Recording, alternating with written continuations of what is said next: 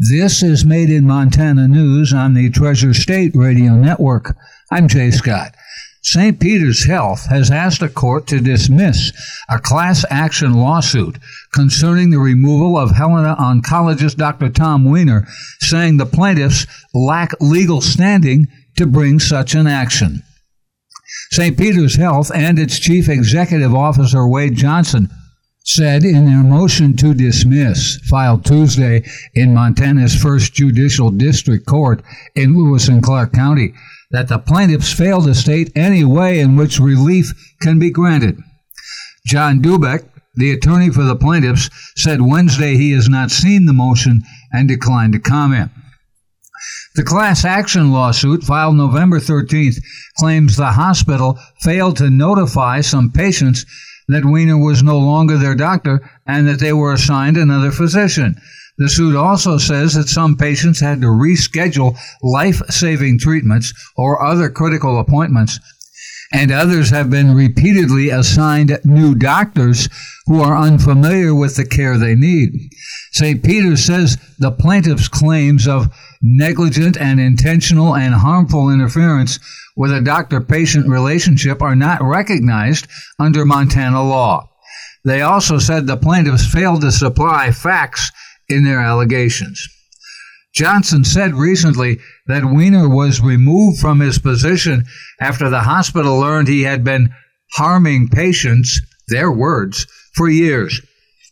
He said Monday in a letter to the Helena Independent Record that the issues identified were, quote, harm that was caused to patients by receiving treatments, including chemotherapy, that were not clinically indicated or necessary, failure to meet state and federal laws associated with the prescribing of narcotics, failure to refer patients to other specialists for appropriate treatments, and failure to meet the requirements associated with clinical documentation.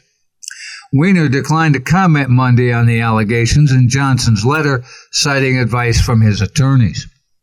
Weiner has served as chief of staff and as a member of St. Peter's board of directors during his nearly 25 years with the hospital. He began there in 1996 and was removed October 15th. He said the hospital forced him to take a voluntary leave of absence on November 12th and terminated his employment on November 17th. Montana Representative Mary Ann Dunwell of Helena had her microphone turned off when she tried to give public comment about her desire to hold the upcoming legislative session either remotely or delay it. That was during a meeting of the House Rules Committee. She tried to read a letter from a constituent who was upset at the lack of mask use and distancing measures by Republicans during legislative caucuses and other recent meetings. Representative Derek Skees, the Republican from Kalispell, objected to Dunwell's testimony, saying it was not on the topic of proposed changes before the Rules Committee. Skees and Representative Casey Knudsen both asked a staff member who was also participating via Zoom, to cut Dunwell's microphone and mute remote participants. After Dunwell's testimony, Representative Jennifer Carlson, a Republican from Manhattan, was allowed to give uninterrupted testimony related to the same topic remote participation during the pandemic. There were no objections to her testimony. Montana Republicans in the House have approved rules that would make it possible for committee chairs to kill bills through inaction. Republican Representative Matt Regier of Kalispell brought the proposal. He said it will allow the committee chairs to manage the landslide of legislation headed their way. It also gives the Speaker of the House more power in committee assignments. Democrats argue the changes will limit what legislation can be heard and concentrate power with one person. The makeup of committees is also majority Republican, meaning if a bill from a Democrat is stalled, the party would need support from GOP lawmakers to get it moving again. The committee could do that with a majority vote. Regier's amendment and the rules both passed 12 7 on Monday.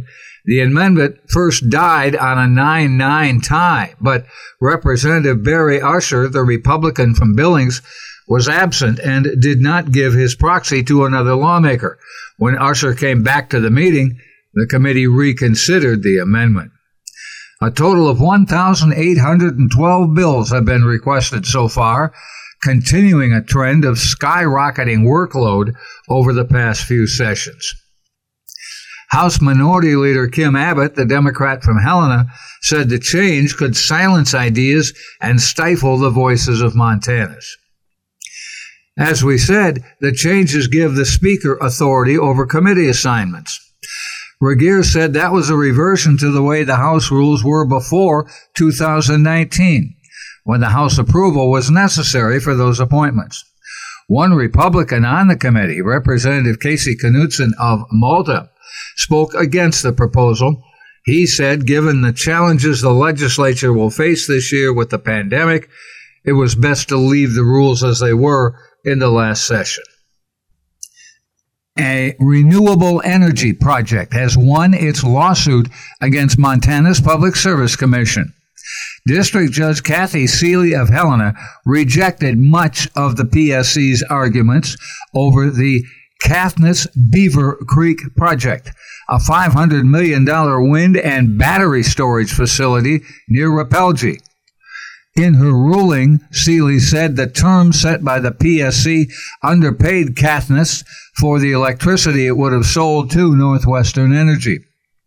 The Beaver Creek project was among the first in Montana to be a renewable energy development with battery storage, making it possible for the wind farm to deliver energy when the wind isn't blowing. This counters Northwestern Energy's argument that it should be allowed to pay less for renewable energy because the electricity is unavailable when the wind doesn't blow or the sun doesn't shine. Seeley rejected that argument and wrote, quote, the commission could only reach this conclusion if it unreasonably ignored substantial record evidence. Seeley ordered the commission to take up the issue again, this time giving batteries more weight. Batteries were supposed to help Caithness get a better price for its electricity because the power would also be available for peak demand use when energy fetches a better rate. Ross Ain, Caithness Energy's president, said the project would go forward. Caithness Energy is a New York company with transmission and generation projects as far west as Nevada and California. It has 13 natural gas power plants, two solar farms, two hydroelectric projects, a wind farm, and two geothermal power plants. The Beaver Creek project would be the company's first battery wind hybrid. The Federal Public Utility Regulation Policies Act, or PURPA, guarantees projects like Beaver Creek a contract with a monopoly utility and the right to a negotiated price based on the utility's avoided cost. That is, the utility's cost of either producing the energy itself or buying it from another source. In her ruling, Seeley said that the Public Service Commission's handling of the PURPA law keeps getting the commission sued.